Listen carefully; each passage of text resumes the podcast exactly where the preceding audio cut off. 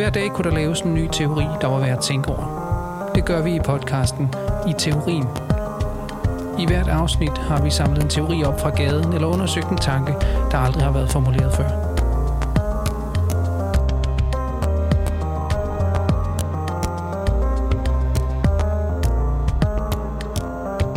Hvad er det der? Det er, bare, det er den vigtigste ting, vi har. Cigaretter? Det er den, som kan åbne garageporten. Fedt. Det er meget, meget fint. Jeg tror det er godt. Øhm, vi fandt aldrig ud af, hvor vi skulle starte. Vi starter ved punkt 1. Det er det første, så. Ja. Og hvad er det egentlig, det er? Jamen det, som vi begynder med, det er den efterhånden velkendte kendte problematik om, hvorfor vi ikke handler på det, vi ved. Og det er jo så måske især klimaforandringerne, der, øh, der fremstår som det fremmeste eksempel der. Vi ved en hel masse, og vi ved, at det kommer til at gå galt, at det allerede er ved at gå galt, at øh, temperaturerne stiger, at der sker alle mulige ting, som efterhånden øh, spænder ud af kontrol. Øh, men hvorfor handler vi ikke på det? Altså, hvorfor overholder vi ikke Paris-aftalen, eller utallige andre aftaler, eller kommer mm. frem til noget, der måske endda kunne være endnu mere ambitiøst? Hvorfor handler vi ikke på det, vi ved? Altså, problematikken er selvfølgelig langt øh, bredere end det, og er altså et på mange måder elgammelt filosofisk problem, forholdet mellem viden og handling. Mm. Jeg tror, det vi skal frem til i dag, det er noget i stil med, at det kan godt være, at vi ved en masse ting, men den måde, vi ved på, er vi underligt uklar omkring. Fordi vi tror egentlig på mange måder, at, det, at vi kan løse problemet med at vide på den rigtige måde, eller få koblet viden og handling på den rigtige måde. At det, at det er der, vi skal hen. Men vi har ligesom tænkt os ind i et system, hvor viden og handling øh, holder hinanden i skak, eller hvor, hvor, øh, hvor vi i virkeligheden kommer til at reproducere nogle måder ikke at handle på mm. i selve den måde, vi ved på, og de måder, vi prøver at koble viden og handling på. Ja, så noget af det, vi skal forstå for overhovedet at få gang i den her teori, er et eller andet i forholdet mellem viden, handling og fortrængning næsten. Ikke? Altså fordi man kan også, som, som du helt rigtigt siger, Brind, det er jo også sådan grundlæggende moralsk eller filosofisk spørgsmål, som man kan spore i hele filosofihistorien også. Ikke? Altså du kan også sige det helt banalt, sådan på hverdagsligt niveau. Der er nogle ting, som jeg ved, og jeg burde jo ikke gøre sådan og sådan, men jeg gør det faktisk alligevel. Jeg ser bare mig selv tænde en cigaret mere, selvom jeg ved udmærket, hvor skadeligt det er. Jeg ser det røntgenbillede af mine lunger og alt muligt andet. Og alligevel så gør jeg det så her. Ikke? Og så er det sådan en svaghed i min vilje, eller hvor er vi henne i det der? Så det er sådan, der er et eller andet helt vildt banalt og basalt over det, men så har vi det så også på helt stort kollektivt niveau, hvor man kan sige, hvad fanden er det lige, vi har gang i? Hvorfor, hvorfor handler vi ikke på det, vi ved, som er ved at splitte øh, planeten helt ad og ødelægge vores allesammens liv på alle mulige måder, på kryds og tværs, ikke? Så det gab er jo det gab, vi vil starte med også at, at forsøge at undersøge. Det har været besvaret på alle mulige, synes vi så måske ikke specielt sådan fyldstgørende måder, hvorfor det er, at, at det gab er så stort, eller sådan tilsyneladende uoverskrideligt imellem viden og handling. Og vores idé indlægsvis det er jo også, at at øh, måske er der faktisk et eller andet med selve vidensformen, som, øh, som gør, at øh, man faktisk kan komme til næsten at bruge den viden som en måde at sørge for ikke at handle på den på. Det lyder en lille smule kompliceret, men det skal vi nok forsøge sådan at Ja. udlægge. Men, men det er jo det, og måske øh, skal vi simpelthen bare springe til det greb, vi har på det. Altså den, øh, det, øh, den maskine, vi gerne vil sætte i gang, fordi ideen er at koble de her spørgsmål om viden med det gamle filosofiske trolley-eksempel, mm. eller trolley-problem, som det er blevet kaldt. Øh, og så forhåbentlig at den vej kan vi folde nogle af de her indledende, sådan lidt abstrakte måder at sige det på ud. Altså, at der er noget, der skuer i forhold mellem viden og handling på en, på en særlig måde, og i selve den vidensform, vi opretholder. Men altså trolley-eksemplet. Ja, det er jo et eksempel, der er blevet sådan et klassisk eksempel, ikke, som alle filosofer lærer om når, på deres uddannelser i etikfaget, vil jeg tro, formentlig. Det er nok der. Øh, det er formentlig, når man skal forklare forskellen på det, man kalder deontologi og utilitarisme eller konsekventialisme, at man lærer det, fordi det er et, det er et eksempel, der er opfundet af en britisk filosof, der hedder Philippa Foot, til på en måde at illustrere den forskel. Altså at øh, der er forskel på at gøre noget med henblik på, hvilke konsekvenser, at man lægger det til grund for rigtigheden af ens handling, som handling har, eller om det er ud fra ens egne subjektive principper. Men altså eksemplet siger sådan meget øh, simpelt og kortfattet, at øh, man forestiller sig, øh, at der kommer en trolley, sådan en, ja det er jo egentlig en dressine i virkeligheden, eller en vogn, mm. togvogn eller et eller andet kørende, Sporvogne er der også nogle gange. Ja, okay, ja. På, på nogle skinner, øh, og man står selv ved sådan en sporskifte, og der er så to veje, toget kan køre. Hvis ikke man skifter sporet, hvis man bare bliver stående og kigger, så vil vognen køre hen over fem mennesker, som så vil dø. Øh, det kan vi være ret sikre på eksemplet. Alt andet lige, som det hedder, og det er det, som alt andet lige, som betyder det, det er sikkert, sådan er det. Men hvis vi skifter spor, øh, hvis vi aktiverer sporskiftet, så vil vognen køre ind på det andet spor, og så der ligger kun ét menneske på sporet der, som så vil blive dræbt. Og så siger så øh, eksemplet, og man kunne sige, det er jo designet til at vise, at det virker kynisk at lade sin egen øh, subjektive renhed øh, og viljes øh, overvejelser lægge til grund for, at øh, fem mennesker skal dø, fordi man ikke vil involveres i handlingen. Øh, mens hvis man tager det på sig og skifter spor, øh, så vil kun ét menneske dø. Så man kan sige, det er et eksempel. Ja, det er, det er så blevet diskuteret op og ned af stolper, og da mm. straks det kom øh, ud, øh, så kom der med det samme nye versioner af det, og det er der kommet en løs række af siden i, mm-hmm. jamen altså, øh, hvor mærkeligt det kan lyde ikke, i forskningslitteraturen, det kan man mm-hmm. faktisk godt tillade sig at kalde det. Mm-hmm. Altså den litteratur, der tager udgangspunkt i det her problem, og, be- og begynder at lege sådan en slags puslespil med, jamen hvad nu hvis vi sagde, at sådan og sådan, eller hvis vi nu ser det på den her måde, eller hvis der nu også var den her relevante komponent, altså Judy Thompson, som navngav det trolley-eksemplet, eller The Trolley Problem, lige efter hun kom med den første variation og sagde, hvad nu hvis det var en tyk mand, man skubbede ned på skinnerne foran trolleyen? Altså, nu kan jeg ikke så huske, hvad argumentet skulle være, ja. hvorfor det er så godt et eksempel. Men, altså, det, men det er jo noget, der har at gøre med alle mulige ting, som faktisk er ret øh, konsekvensrige i vores verden. Hvordan tænker vi prioriteringer i sundhedsvæsenet, for eksempel? Ikke? Skal vi lade en, skal vi lade, man kunne sige det på den måde, ikke? skal vi lade fem raske mennesker, øh, eller mm. fem unge mennesker med en stor fremtid foran sig dø, fordi at vi ikke vil slå en gammel mand ihjel, som ligger... Bruge pengene på noget ja, andet, en meget dyr, meget dyr behandlingsform og så videre. Ja. ja. Og det er det. Altså det, jeg tror virkelig, det er vigtigt at sige, at det, altså, det er designet til at skulle gøre opmærksom på nogle bestemte ting, det her eksempel. Eller det, det er i hvert fald sådan, det kommer til at virke. Og det, når du har undervisning i etik og sådan noget, ikke, så vil du som regel sige noget om, øh, om pligtetik, og så utilitarisme og sådan nogle ting. Og så pligtetikken, det bliver til sådan noget med, Øh, de her kantianske overvejelser over, at man skal kunne foretage nogle handlinger, som adlyder sådan en almengyldig lov og sådan noget. Ikke? Og så og man bliver sådan lidt en Men som man selv skal kunne stå, det, det er fornuften, den subjektive fornuft, som man selv kan stå inden for. Jeg skal ja. kunne ville, at... Ja, mm-hmm. at den her handling bliver til en almengyldig lov, som ja. en subjektiv maxime skal kunne ophæves til sådan et universelt niveau. Ja. Øh, og, og, og, der kan man, og det er jo en virkelig sådan, det kræver noget af både undervisere og studerende at skulle få det her, det her til at fungere, altså pligtetik. Selvom den er fuldstændig revolutionerende og afgørende for vores forståelse af, af etik i det moderne, så kræver den alligevel noget, den kræver en indsats, både tænkningsmæssigt øh, og moralsk, kan man sige. Ikke?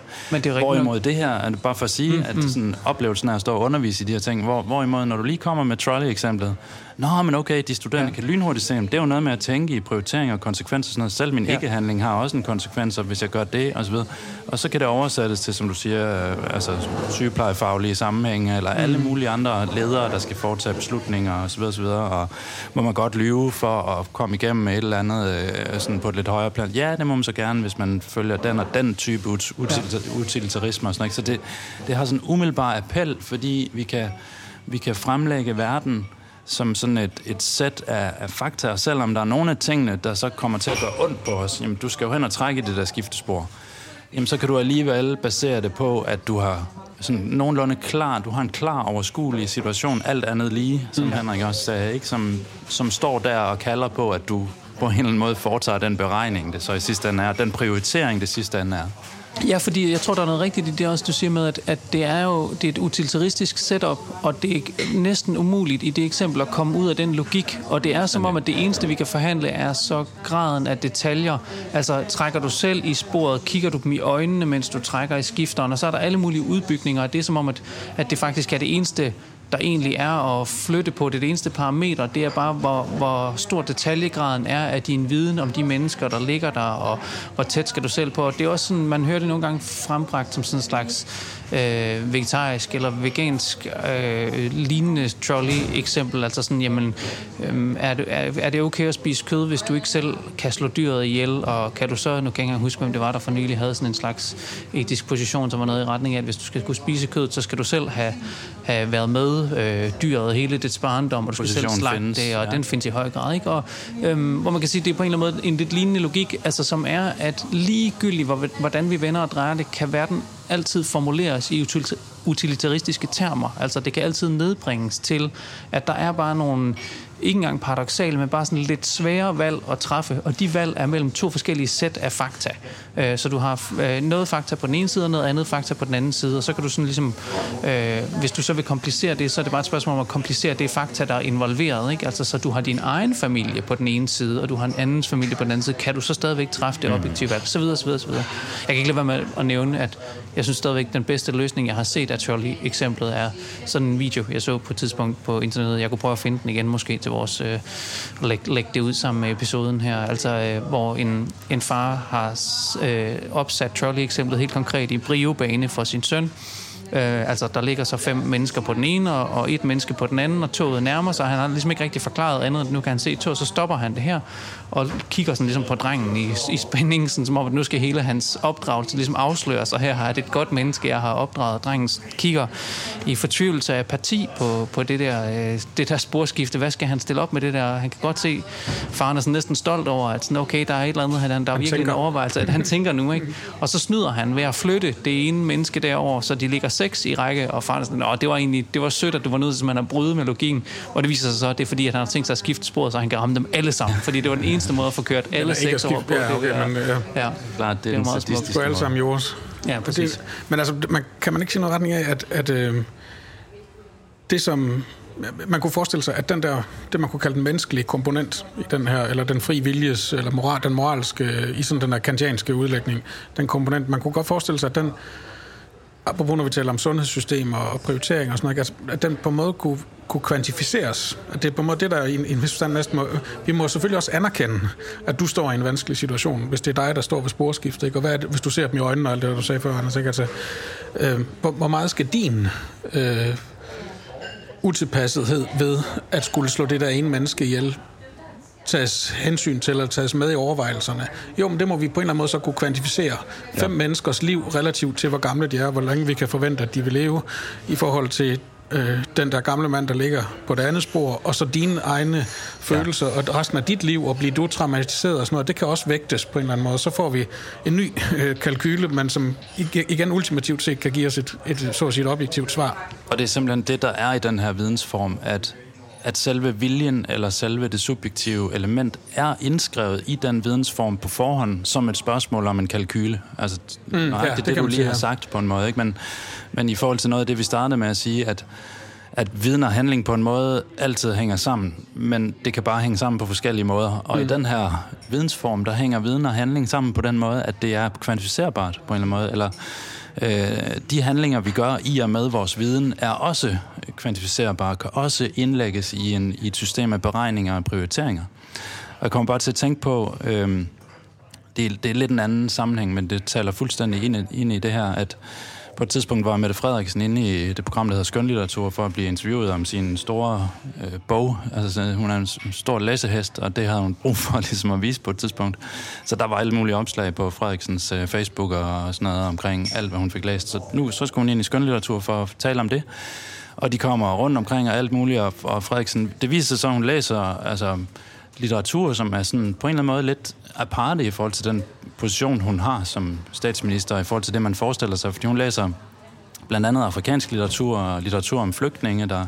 Hun har også læst Afrika-studier engang på universitetet. Ja, det har hun, og det er jo så det, hun bygger den interesse på, det er hun sådan ligesom forfulgt, og hun havde jo sådan et ungdomligt mm. engagement i det der, det hænger stadigvæk ved, og så derfor læser hun den slags, og, og hun har blandt andet læst en bog, som handler om sådan noget med altså flygtninge, der krydser Middelhavet, sådan nogle ting.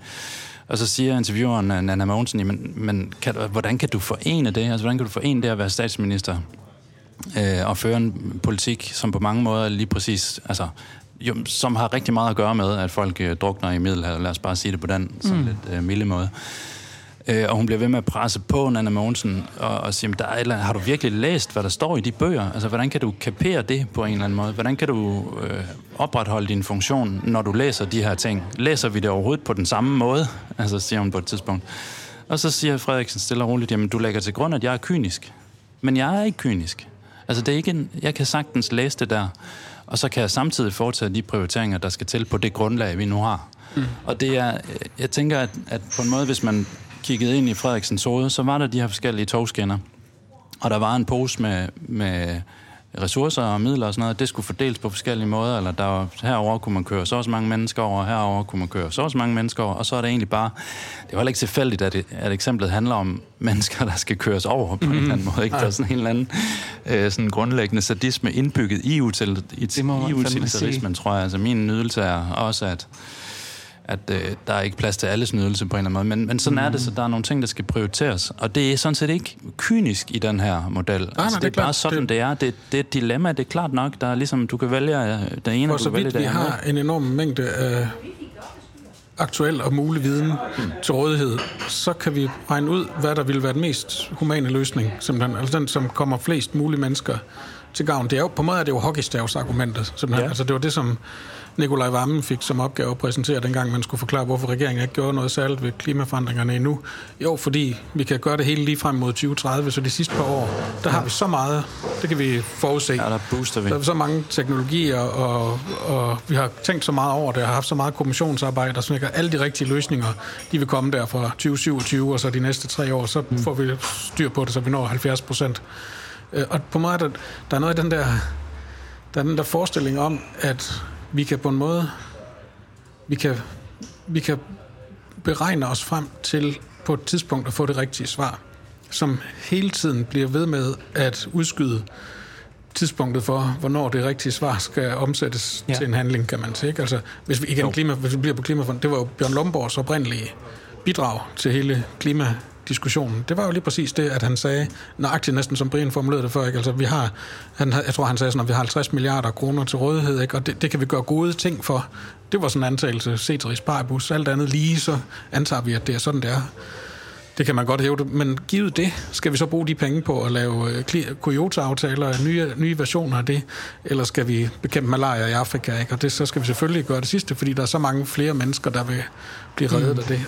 Og så har man fundet nye versioner af Lomborgs argument, og det, hockeystaven er en anden version af det, kan man sige. Ikke? Og nu er det så den der, man kan ikke sige populistiske, men øh, folkedemokratiske og demokratisk bæredygtighedsargument, som Lars Ågaard, klimaministeren, så kom med for ikke så længe siden og sagde, at vi skal have 80 procent af befolkningen med, før vi kan foretage de der drastiske mm. indgreb mm. osv. Det er en ny måde at formulere mm. så den tilstrækkelige ja vidensbaseret accept af de rigtige handlinger før. Ja, og, det, og, og det, altså, det, der er helt underligt her, er, at man kan være virkelig oplyst, og man kan være oplyst om de allermest frygtelige konsekvenser af de ting, vi gør lige nu i forhold til klimaforandringer og de politiske konsekvenser, der er af det. Altså man kan være fuldstændig oplyst om det hele, og man kan læse litteratur om flygtninge, der drukter i Middelhavet og, og alt muligt. Man kan have al den viden, og al den viden er på en eller anden måde øh, selve det, der gør, at vi kan undlade for alvor at handle, eller for alvor at konfrontere sandheden i det, i det vi står midt i, på en eller anden måde. Ikke? Og det, det er virkelig svært at forklare, faktisk. Men måske giver det her trolde-eksempel sådan en eller anden model for det. Altså det, selve den, øh, hvad kan man sige, Jamen, jeg ved ikke, om det er en nydelse, eller om det er en eller anden, altså noget, vi gør for den anden på en eller anden måde, at vi hele tiden opstiller nye scenarier, beregningsscenarier, og vi, så ved vi det her, og så putter vi de her nye informationer ind i maskinen, og så nu ved vi også det her, og så, videre. og så skal vi prioritere på det grundlag. Altså på en måde, der er et eller andet apparat, vi stiller op for, at nogen kan sige, hold da op, jamen det, vi ved jo rigtig, rigtig, rigtig meget. Altså, så, ja. så hvad er problemet egentlig? Altså, det, vi finder vel øh, den, den rigtige måde at prioritere de ting, vi skal på, Men på det en måde. Er, og er det ikke, det, det tror jeg er væsentligt nok at nævne i forhold til, hvordan vores teori kan udvikle sig her overhovedet. Altså, at det vi jo i lang tid har forestillet os, og det man også tit forestiller sig med den her slags gab mellem øh, viden og handling, er selvfølgelig, at viden ikke er tilstrækkelig. At vi ikke ved nok. Inden jeg bestemmer, om jeg vil skifte sporet eller ej, så skal jeg lige høre lidt mere. Jeg skal lige høre, var han terminalsyg, ham der lå derovre, og så videre, så videre. Ikke? Så jeg mangler noget viden, og det, det er jo det spil, vi har spillet i lang tid i forhold til klimaet. Ikke? At, ja, men er det nu også, og er det ikke bare sådan, som det fluktuerer helt naturligt, og hvordan kan vi vide, at vores handlinger vil have nogen som helst effekt på det, og så videre. Så inden vi lægger hele verden om, skal vi så ikke lige have lidt mere viden, ikke? Og det du jo også antyder nu, Brian, er, at det er som om, at vi slået om, altså at det sted, hvor viden var tilstrækkelig, var en utrolig kort fase af en knivsæg, vi stod på sammen med Greta Thunberg eller et eller andet. Og så er vi nu slået om i sådan et sted, hvor nu ved vi så meget, at man med næsten sådan en... Øhm, øh, sådan lidt vulgær selvtilfredshed kan vente på hockeystaven dertil. Jeg ser bare toget buller hen imod det der, for jeg har så meget viden, at jeg ved i sidste øjeblik vil jeg kunne træffe på en eller anden måde det rigtige valg. Og nu er jeg blevet helt tilfreds med, jeg behøver ikke engang at hvile hånden på den gearstang eller på det der sporskifte, for jeg er faktisk så selvtilfreds med min enorme mængde af viden og den chat-GPT-motor, jeg har sat op til at stå og kalkulere det hele, øh, at, øh, at det i sidste øjeblik, så vil jeg med sådan en selvtilfreds nydelse kunne, kunne trække i håndtaget på det rigtige tidspunkt tidspunkt, eller øh, skifte til det rigtige spor, eller hvad det nu måtte være. Ikke? Og det er næsten som om, at det er der, vi er nu, altså en, en lidt spøjs form for, altså det, som man skal lægge mærke til, er selvfølgelig, at det altså ikke er en mangelfuld viden, men næsten en ekstasiv viden, altså en viden, som er en slags for meget, altså at vi ved så meget nu, og det, det hele er så klart lagt ud, at det bliver en måde at undgå at handle på, faktisk. Ja. Må jeg bare, ja. bare, bare for at formulere den der der, der er sådan en ret enkel jo, måde at sige det på, tror jeg, som Todd McGovern, den amerikanske filosof, har forklaret, sikkert mange andre også kunne forestille mig, men altså han, jeg synes, han har en meget fin formulering af det i sin podcast, eller den podcast, han har sammen med Ryan Engley, hvor de, hvor de den hedder Why Theory, hvor, hvor øh, de diskuterer viden og Hegel, og han så siger, at det forekommer ham, at, der, at, netop, at vi står i sådan en uh, overgangsfase lige nu, hvor højrefløjen altid og hvis, vi kan jo så inkludere Bjørn Lomborg i højrefløjen herhjemme, ikke? altså altid har argumenteret lige præcis på den måde, at vi ved endnu ikke nok. Ja. Vi ved ikke tilstrækkeligt. Altså, i starten var det jo faktisk, vi ved, og det var det også hos Lomborg, vi kan ikke være sikre på, at klimaforandringerne overhovedet er der. For det andet kan vi ikke vide, om de er menneskeskabte, mm. så det er os, der kan gøre noget i vores adfærd for ændre. For det tredje ved vi ikke, om hvad der er den rigtige handling i forhold til, hvad vi skal gøre for at afhjælpe klimaforandringerne, eller for at forhindre dem eller nedbringe dem. For det fjerde ved vi ikke, hvad vi så skal gøre for at, mm. at, at, at reducere skaderne af klimaforandringerne osv. Men det hele tiden har det været sådan argumenter for, hvorfor vi ikke ved tilstrækkeligt meget til at gøre et eller andet, indføre øh, afgifter på landbruget, eller øh, holde op med at spise kød, eller ja, det er en mangel i viden, der er problemet. Lave forbud mod flytrafik, som er unødvendigt, eller et eller andet nye udvidelse af lufthavnen og sådan noget. Men, det, men at vi så nu står i den der fase, hvor, vi, hvor det er ved at skifte, argumentet er, er ved at skifte nu fra, at vi ikke ved tilstrækkeligt meget til, at vi faktisk har rigeligt med viden. Altså, mm. Altså så argumentet snart vil blive, og måske allerede vist omfang er blevet, og han sagde helt åbent fra højrefløjspartier, altså at øh, vi ved, øh, vi ved mere end rigeligt. Altså vi ved masse om, hvad der, hvad der kommer til at ske, og den viden tager vi så at sige nu på os i den forstand, at det kan jo ikke nytte noget. Alle de der naive humanister, der tror, at vi kan afbøde de her, eller undgå, at der kommer nogle radikale forandringer. Det er slet ikke, altså det er jo helt fjollet at gå og tro på det, fordi at, mm. at effekterne er sådan set allerede ved at være i gang og sådan noget. Så argumentet vil skifte til en eller anden form for mere eller mindre åben, åben kynisme eller nihilisme. Ja, det er alligevel for sent nu, ikke ja. også? Vi kan, der er ingenting at gøre. Der er ikke mere, vi kan gøre. Ligesom mm. i... Ja, nej. Øh, det, det, det er McGoverns argument, ikke? at det er det skifte, vi står i. Og det som det, som det argument i sådan mere filosofisk øh, udfoldet, eller sådan måske mere psykoanalytisk præget form, så kunne sige at være, som vi står, eller ikke, det er ikke et argument, men det er en forklaring af, hvordan den kynisme så i givet fald fungerer. Mm. Det er det, som Alenka Supancic har givet, ikke, den slovenske filosof, hvor hun siger, at det mærkelige, der er ved at ske med den gamle formel, som Manoni, at psykoanalytikeren gav, altså vi, den berømte formel, at vi ved meget vel, men ikke desto mindre, eller jeg ved meget vel, men ikke desto mindre bliver ved med, at, mm. det kunne man sige, det er jo det, som vi har kunnet sige om klimaforandringerne indtil for nylig i hvert fald, og måske stadigvæk. Vi ved meget vel, at der er en fare forbundet med dit og dat, eller at det ser ud til, at vandstandsstigningerne bliver så store, og temperaturen stiger så meget, og det vil få de og de effekter på tørke og flygtning, mm. men ikke desto mindre fortsætter vi, som om vi ikke vidste det. Mm. Men hun siger så, at det, der nu er blevet til det, vi er meget, at der forhindrer os i at øh, gøre noget, det er faktisk viden selv. som du var inde på før også, Anders, ikke? Altså, at, at viden selv er begyndt at blive til en form for, jeg ved kan man sige en undskyldning, men hun kalder sig i hvert fald en fetish, mm. som, som forhindrer os i faktisk at handle på den viden. Ja, måske skal vi... Altså, fordi der er et lille eksempel, som hun giver, som måske kan gøre det anskueligt. Et eksempel, som hun lå dem fra Zizek omkring en, en mand, hvis kone er død, øh, og det gik meget hurtigt til sidst og sådan noget, meget traumatisk, men åbenbart så tager manden det ganske roligt og kan tale øh, sådan oplyst og rationelt og fornuftigt omkring det, og lader til at have accepteret det. Men det viser sig, finder hans venner ud af, at han har øh, sin kones hamster, som han altid sidder og kæler med. Når han, han i lommen, altså, når han går og snakker med folk. Det er faktisk et lidt eksempel. Ja. Jeg ved ikke, hvad han skoligt det er, men han har sådan en hamster, man sige det, øh, en bamse, eller hvad ved jeg, ja. i lommen, som han kæler med, når han taler om hende. Og det vil sige, at han har en, en fetish. Altså, jeg ved meget vel, men alligevel har jeg den her, ikke? Altså, så, så det er den, der tror for mig. Altså, det er hamsteren, det er selve den, øh, dens eksistens, kan man næsten sige, ikke? Eller det, at det er den, der, en der giver ham for følelsen af, at det er ok, så at sige. For ja, på en eller anden måde. Altså, den understøtter, at han overhovedet kan, kan holde det ud, jo, ikke? Altså, den, den Men... giver ham en eller anden tro på, at det faktisk, at der er et, et system alligevel, eller at, at hun på en eller anden måde er der stadigvæk, kunne man næsten sige. Men jeg tror, det vigtige i det eksempel i forhold til, hvad det er for en teori, vi forsøger at udvikle nu, er, at det er jo ikke fordi, at han lå derhjemme i fosterstilling og kælede med hamster og var fuldstændig ødelagt. Det var jo netop, at han faktisk kunne tale i fuldkommen rationelle, oplyste termer, ja. og kunne også fortælle om, jamen puh her, det er så hårdt, og her til morgen havde, var jeg godt nok ked af det, og hun mangler jo virkelig i mit liv. Altså sådan set, mm. hvad der øh, i de fleste terapeuters øjne måske også ville lyde som sådan en meget øh, afklaret og altså villig til at jo, se jo, og man hele katastrofen sige, man i øjnene. Man sidde med den hamster åben fremme, og folk vil sige, hvorfor ja. gør du det? Jamen, det, bare, det giver mig lidt tryghed. Altså, ja, der er selvfølgelig. Der er ikke mere i det. Det er ikke, det er ikke sådan, så jeg tror, der er alt muligt med det. Men på en måde er det selve praksisen, der tror for ham. Ja. Eller selve ja. bedehjulet, ligesom det tibetanske bedehjul. Det er ikke mm. mig, der bærer, det er hjulet, der bærer. Ikke? Altså, mm. Det er mm. ligesom forskudt til et andet plan. Det er i selve praksisen, at man gør det.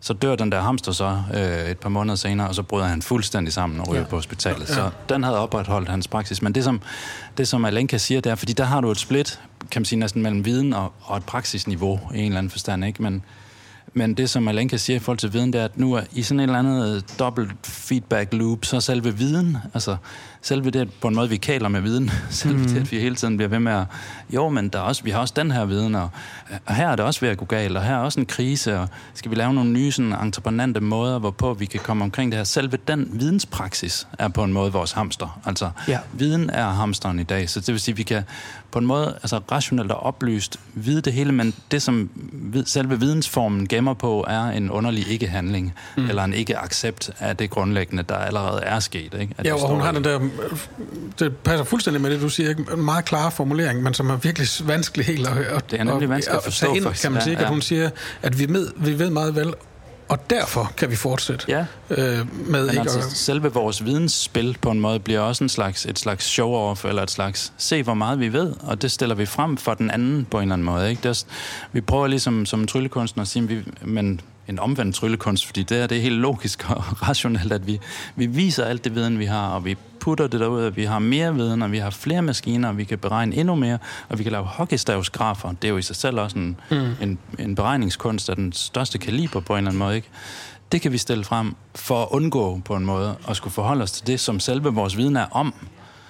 Altså, den katastrofe, vi står midt i. Ikke? Men der er et eller andet, jeg synes, der er noget i din ret gode formulering der, Brian, i forhold til, altså, at det, vi sidder og kæler med nu, er viden. Mm. Fordi det tror jeg er meget rigtigt. Altså, så det, vi kæler med, er ikke mytos, mm. der kommer og dækker logos til, at sådan, jamen, måske er der en anden, der, der kommer en guddommelig intervention på nej, et tidspunkt. Nej, det er ikke sådan eller fantasi, eller et eller andet Præcis, nej, måde. Det, nej, det er simpelthen viden selv, og det er den der rene, velfriserede, rationelle eller rationaliserede viden, og sådan, den, er, den er fuldkommen sekulær, den er fuldstændig øh, blotlagt, sagt, det er bare tal og grafer og alt muligt andet, men faktisk at det er det, der kommer til at fungere som en slags fetish, og det tror jeg fortæller noget om, hvordan at der er lidt ligesom man kan sige om, om den grundlæggende præmis eller rammen for trolley-eksemplet. Der er en utilitaristisk grund her, som skaber sin egen fetish, mm. og som umuliggør den øh, helt afgørende kobling, som jeg tror, vi også vil forsøge at gå i retning af, som jo også er den psykoanalytiske kobling, hvor du kan sige, det er ikke det at ligge og kunne fortælle sine analytikere i pæne, velfriserede videnstermer.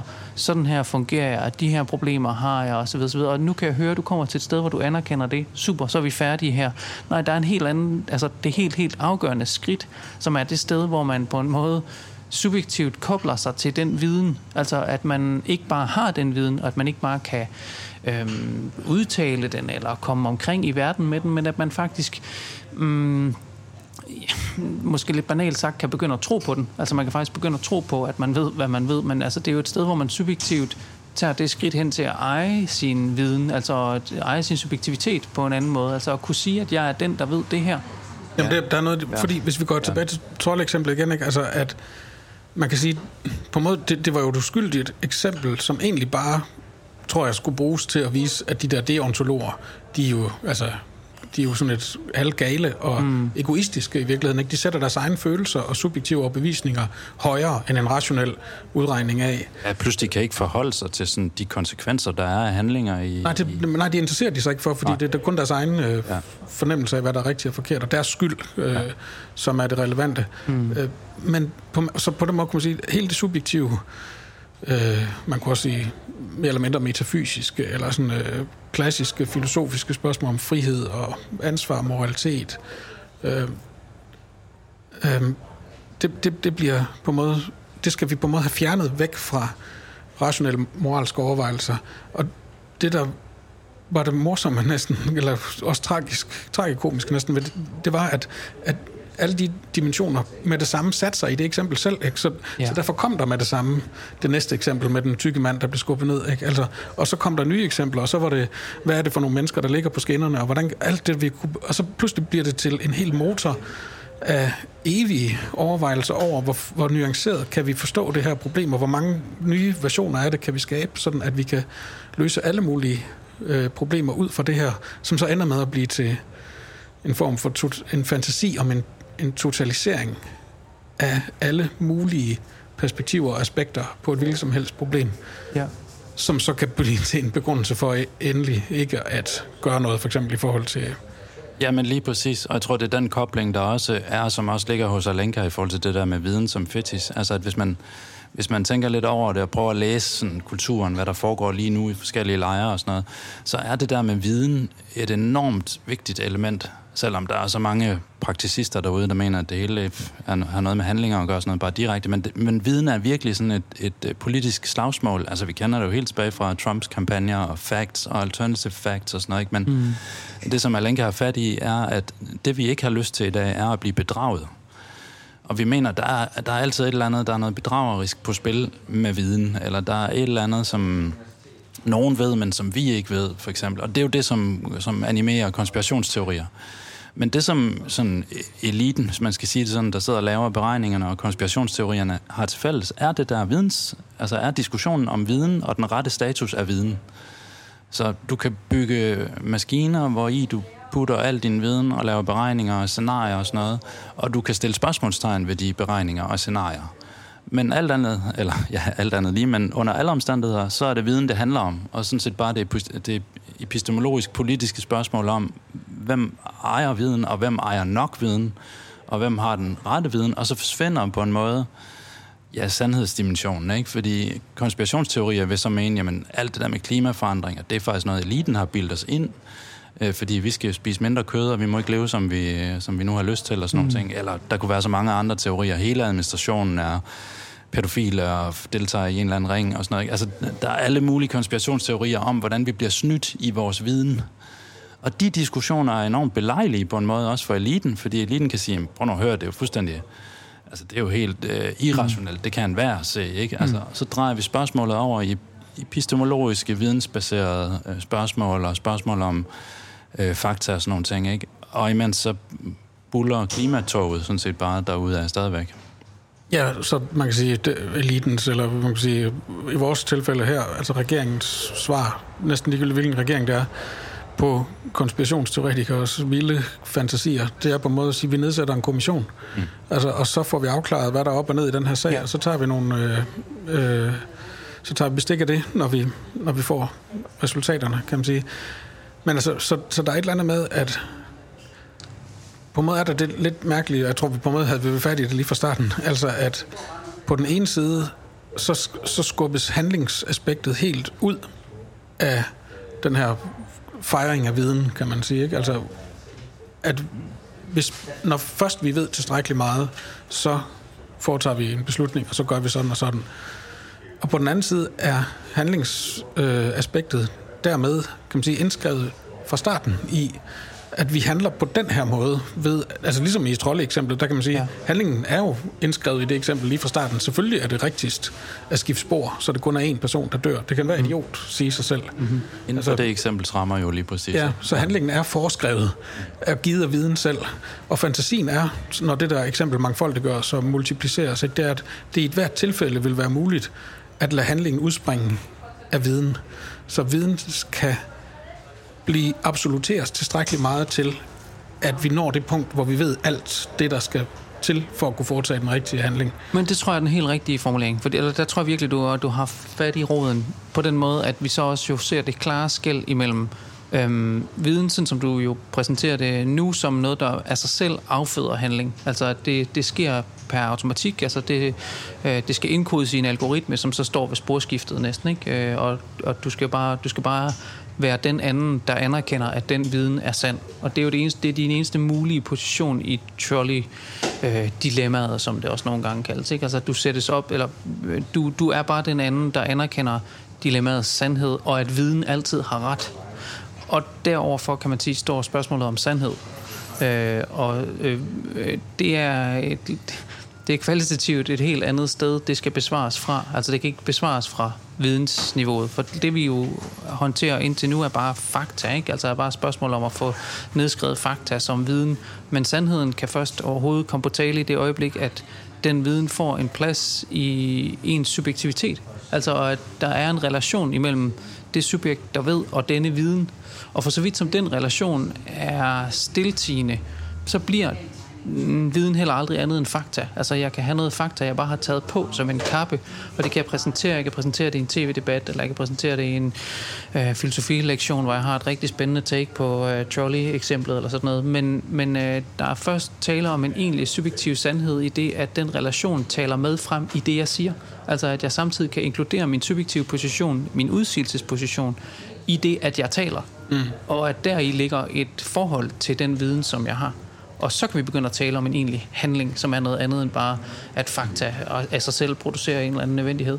Ja, det er jo, det er jo der, vi skal hen til sidst på en måde i, den her, i, den her lille, i det her afsnit, at vi prøver at sige noget om, hvad det vil sige. Og det, der har vi brug for noget Hegel og noget psykoanalyse osv. Mm. Men måske er der, altså inden vi kommer dertil, alligevel lige altså nogle forskellige positioner inden for den her trolley logik, som vi på en måde er blevet fanget af, som vi er nødt til at have, have skrevet frem. Ikke? Fordi der er det niveau, hvor der er en eller anden form for elite, der står på mål for de koblinger mellem viden og kan man sige, pseudohandlinger, som vi har gang i lige nu, som handler om, at der er 50 milliarder, hvad ved jeg, så skal de prioriteres. Mm. Det er bare altså, en måde at sige det på. ikke. Men mm. man kan stå på mål for de koblinger, man kan lave inden for det eksempels rammer, så at sige. Og der, Altså, der er, jo, der, der er man jo faktisk på det punkt, hvor man siger, men det kan godt være, at vi har for lidt viden på nogle områder. Det kan godt være, at det hele er meget komplekst på andre områder, men, men vi prøver så godt vi kan at navigere inden for det. Så det er ligesom en position, ikke?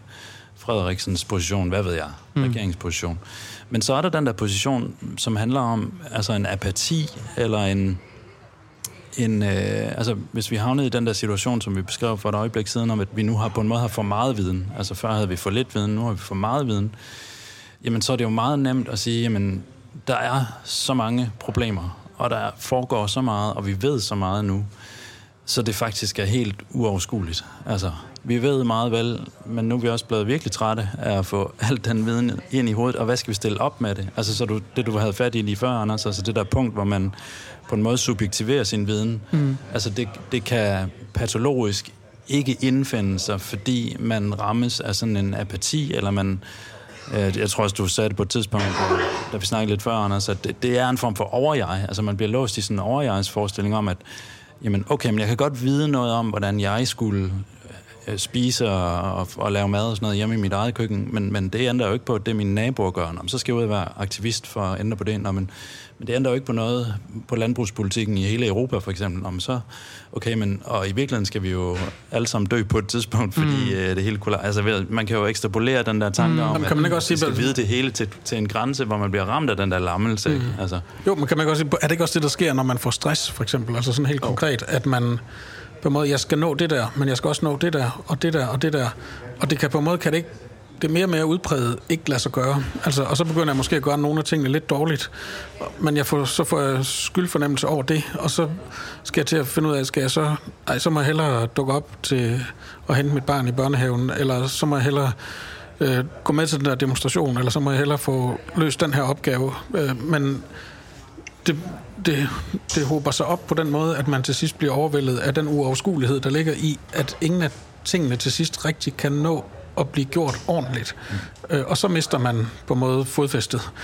Og at, at, altså, man må sige, den første version af det der med, at at vi på en måde ved for meget i dag, kunne man næsten sige, det er på en måde, at vi ligger måske på grænsen af sådan en eller anden form for lammelse, hvor vi hele tiden tænker, men der er jo også det problem, og det problem, og det problem, og hvordan... Altså det der med også den der diskussion, der har kørt i Dagbladet Information for eksempel en del, ikke med, skal vi, skal vi løse den ene krise først, eller skal vi løse alle kriserne på én gang? Altså det er på en måde sådan en slags høn og ægget diskussion, der ikke rigtig ja, den er allerede næsten beregnet på, at den bare kører i ring. Altså, Ja. den kan, den kan jo næsten ikke andet end køre i ring, den diskussion. Nej, og så kunne man sige, den, den bagsiden af den mønt, og den er måske heller ikke så langt væk i virkeligheden, det kunne være sådan en, en mere, det kunne så være den decideret kyniske eller nihilistiske position, ikke at sige. Mm. Og derfor kan det være lige meget. Ja, det vil være et ekstra skridt. så kan du altså, lige så godt... Det, ja. ja, det er en dårlig tilstand at leve i, at du får stress og overjejskomplekser og skyldfølelse og sådan noget. Ikke? Så det går af helvede til. Men altså, herre Gud, så slap dog af og nyd det. Altså, så, så lev med, at det er sådan det er. Og når vi skal jo dø det, alligevel. Det, det er lige præcis bagsiden af den utilita- utilitaristiske regnemaskine og alt for meget viden. Jamen det er så, altså i sidste ende, den her position, altså sådan en eller anden kosmisk nihilisme, som man kan kalde den. Altså, mm. jamen når vi ved alle de her ting, og når vi samtidig ved, at vi så faktisk heller ikke kan, kan regne det ud, eller at øh, vi når til et scenarie, hvor, hvor 5.000 togspor øh, ramler ind i hinanden på samme tid, og der er 300 sporskifte, og der er alle mulige, der er multiple kriser, og i øvrigt har du også hovedpine, og har det lidt skidt og er dårlig og sådan noget. Altså, så når man bare til et punkt, hvor man, hvor man bare for at hugge den gordiske knude over, må sige, jamen, det er sgu da også lige meget, altså. Vi kan jo ikke gøre noget. Nej. Så lad os bare, altså ligesom i Melancholia, Lars von Trier, der ikke, hvor er det Justine til sidst, der bare siger, jamen, det er fint, lad den komet smadre jorden. Altså. Jamen, det er sådan en sær form for moderne buddhisme uden nirvana, eller uden et hinsides på en måde. Så det er en buddhisme, som bare er, det er fint nok. Jeg er bare her, nu, i det her, og der er ikke mere til det. Altså, jeg kan, og, og alle de her sådan, små perfide måder at engagere sig i ting på kryds og tværs på, er, er frugtesløse og infantile i virkeligheden. Ikke? Altså, men Jo, og den, nå, undskyld, men, Nå, men, men den der position kan næsten også sætte sig i, i viden selv. Altså den måde. Ja. som en, lad os nu sige en universitetsprofessor eller et eller andet, træder op til et foredrag og fortæller alle, hvordan det står til, mm. kan på en måde også samtidig altså, både være eksponent for den der viden, og samtidig være den, der har erkendt, at det er der ikke noget at ved. Altså, og mm. på en måde bare nyde, at det er da også hyggeligt at stå og snakke med folk, som er, mm. de, de er næsten lidt søde, de er interesserede og nysgerrige, og, og de, de, de har sådan den der naive forestilling om, at det kan da være, at vi så nu skal gå i gang med at gøre et eller andet. Ja, men det, må, det kan vi da godt snakke om lidt, men altså, herregud. Men jeg tror, den findes jo sådan i forskellige grader, den der nihilisme på en eller anden måde. Der, altså, der findes jo nogen, der, der har det standpunkt. En, der hedder Eugene Thacker, for eksempel, som mm. er kosmisk nihilist, og som ja, jo faktisk er professor i, i et eller andet... Filosofi, tror jeg fandme. Ja, faktisk. New og som York et godt kan på at stille sig op og fremlægge alle fakta, kan man næsten sige. Ja. Det er så ikke så meget øh, fakta baseret på den måde, men, men analyse af, hvordan at i sidste ende, så, så hænger det simpelthen ikke sammen. Og der er ikke nogen mening med det hele, og vi er bare sådan en lille altså, støvkorn i universets store historie, så, så alle de mm. bekymringer, vi gør, så alle de små sprogspil, vi har kørende og sådan noget, det kan jo være fuldstændig lige meget. Altså i virkeligheden er ja. der sådan en eller anden Schopenhauersk øh, underlig dødsagtig vilje, mm. som spiller sit spil med os, og det må vi sådan set bare acceptere. Og det kan man jo så godt... Øh, det, der, der er jo en nydelse i den position, lige præcis, ikke? Jo. Altså, Jo, altså i forhold til McGovern, det er ikke helt det, han siger, men hvis man kombinerer McGoverns position der med højrefløjens tiltagende kynisme over for, at vi ved for meget, øh, med for eksempel den Andreas Malm, øh, den svenske idehistoriker og klimaaktivist, ikke? Han, han beskriver i nogle af sine bøger, hvordan øh, der er på en måde sådan en blanding af en form for nihilisme, og så selvfølgelig, i, for så vidt den har en politisk relevans, så er det egentlig bare at sige, ikke så eksplicit direkte, men måske i hvert fald kæmpe for, at i det mindste vores familie, eller vores øh, del af verden, eller vores øh, virksomhed, eller vores øh, socialgruppe, eller et eller andet, mm. har det så godt som muligt, så længe mm. som muligt, kan man sige. Fordi det, det går helvede til, men lad os nu prøve at, at skabe os de bedst mulige vilkår for os og vores. Øh, Ja, den det, periode. men, og igen, den findes i mange varianter, ikke? Fordi der er også, jeg kan huske, øh, Øh, hvad hedder han, øh, filmmand øh, Woody Allen, det var det navn, jeg lige havde glemt, men han havde sådan en, jeg kan huske, der var sådan en, han havde sådan en lille øh, tale på et tidspunkt om, skulle tale lidt om sin film og sådan noget, og det var sådan noget med, jamen i virkeligheden, det hele er jo, altså der er jo ingen mening i alt det, vi går og laver, vi er bare det der lille støvkorn, og vi skal alle sammen dø, og, og hvad fanden, altså, men, men der er filmen, og der er kunsten, og der er de små, skønne øjeblikke og sådan noget, ikke? altså det der, der kan være sådan en, en besindelse på, jamen, så er det jo bare, så er det bare det, ikke? Altså, det er, en anden, det er en anden variant, kan man sige, af det der med familien og det nære, så er det det, mm. vi må tage os af. Jamen, her der er det, vi lever ikke for andet end de der små flygtige momenter, som øh, kan opstå her og der, hvis vi er heldige, og- det er ligesom... Det er Nej, så kunne- du ikke, man så kunne det sige, en besindelse også, ikke? På en eller anden måde.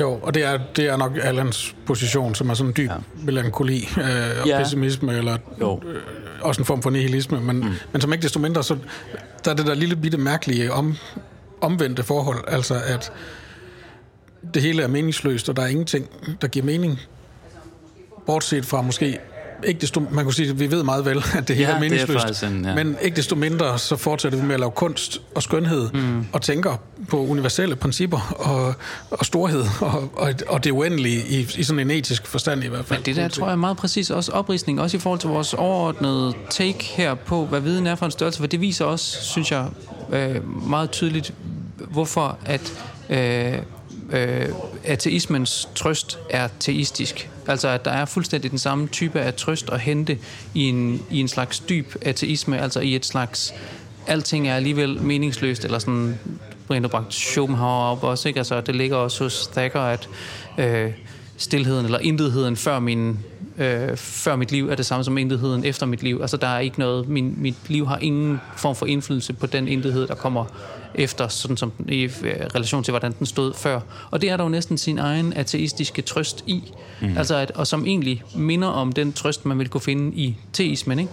Øh, eller i det religiøse på en måde. Altså at der kan blive en, en øh, en dimension der, som med en særlig form for fetish slapper præcis det samme hul, som det vil være i den klassiske sådan, religionskritik. Altså at du sætter Gud ind på den plads, som, hvor, hvor viden i sig selv er fuld af huller. Ikke? Men der kan du også sætte det omvendte ind. Altså der kan du også sætte en, en ateisme ind på egentlig samme måde. Lidt ligesom du kan sige, mm. at det ligger hos uh, Thacker. Altså at meningsløsheden kan sættes ind, ligesom den ekscessive mening, man måske kunne hente ud af en religion, altså hvor du, hvor du bare ikke selv kan se dimensionen af, hvor, hvor godt det hele hænger sammen. Men det kan meningsløsheden faktisk tjene fuldstændig den samme funktion, den samme nærmest sådan trøstende funktion. Og det synes jeg siger et eller andet om videns status. Altså at det er ikke så meget et spørgsmål, om jeg ved eller om jeg ikke ved. Det er et spørgsmål om, hvad det er for et forhold, jeg har til den viden. Præcis. Og mit subjektive, ja. eller man kan måske sige fantasmatiske engagement i den viden. Så det er ikke et, et spørgsmål om, den viden hedder A eller B, men i min måde at relatere mig til den viden på. Ja, og jeg tror også, der er et eller andet med, at det handler ikke så meget om fetishistisk fornægtelse eller ej, men om, hvordan vi overhovedet kommer ind, eller måske delvist ud af den feti- fetishistiske fornægtelse. Men, men mest ind, tror jeg på en eller anden måde, jeg vil sige, fordi kan man, kan man overhovedet have et forhold til viden, som ikke er fetishistisk, eller som ikke mm. på en eller anden måde øh, kommer med en, en, en eller anden form for tryghed, eller en eller anden form for... Øh, Ja, det ved jeg ikke. Jamen, kan man ikke, jeg, sidder, jeg sidder og tænker på, at kan, kan man ikke sige, at der, vi, på en måde har vi opregnet tre sådan grundlæggende, ret forskellige måder at fejle på i forhold til vores viden. Altså den første er den socialdemokratiske fantasi om absoluteringen, eller totaliseringen af al bestående viden, og fremskrivningen, og forventningen, og prognoserne, og alt det der, ikke? Øh, Og den anden, det er sådan den, lad os nu sige det på den måde, sådan lidt for simpelt, ikke? den sympatiske humanistiske eller venstreorienterede sådan version af, at vi kan ikke følge med, og det er for meget, og det er uoverskueligt, og vi får klimaangst, og vi må have terapi, og alt muligt, hvad fanden skal vi stille op? Og den tredje er den der kyniske, dyb, dybt set højorienterede, for nu lad os nu bare sige det på den måde, ikke? altså øh, resignation, men samtidig øh, hvad hedder sådan noget, hytning af egne mm. interesser, eller sådan noget lignende. Ikke? Og man, lad os nu bare sige, at det for eksempel at det er de tre forskellige måder at fejle på i forhold til, hvordan den viden i en eller anden forstand forestilles som endegyldig, eller øh, ja. total, eller absolut. Og så kan man sige, det der så er løsningen ud fra, vi får gå tilbage til McGovern og Engel der, ikke? Altså der, det afsnit i deres podcast handlede om Hegels begreb om absolut viden. Og det, som er pointen i deres udlægning af det i hvert fald, det er på en måde sådan set egentlig bare at sige, at den eneste løsning, der er at indskrive fejlen mm. i viden selv. Mm. Altså at det er på en måde at anerkende, at den viden, som vi har, altid også rummer sin egen modsætning, eller rummer sin egen negativitet, eller rummer sin egen fejl. Så det mærkelige er, at den eneste måde, i absolut forstand for Hegel at kunne vide noget, det er faktisk, at den viden rummer sin egen begrænsning, eller sin egen modsætning, eller sin egen negativitet. Og hvad vil det sige? Jamen, det vil på en måde sige, at at, at, at tage stilling til et dilemma, eller et paradoks, eller et problem, eller en udfordring, eller en mulig handling, eller sådan noget, det kan kun lade sig gøre ved at acceptere, antage ufuldstændigheden, eller fejlbarligheden, eller hvad kan man sige. Det bliver sådan lidt...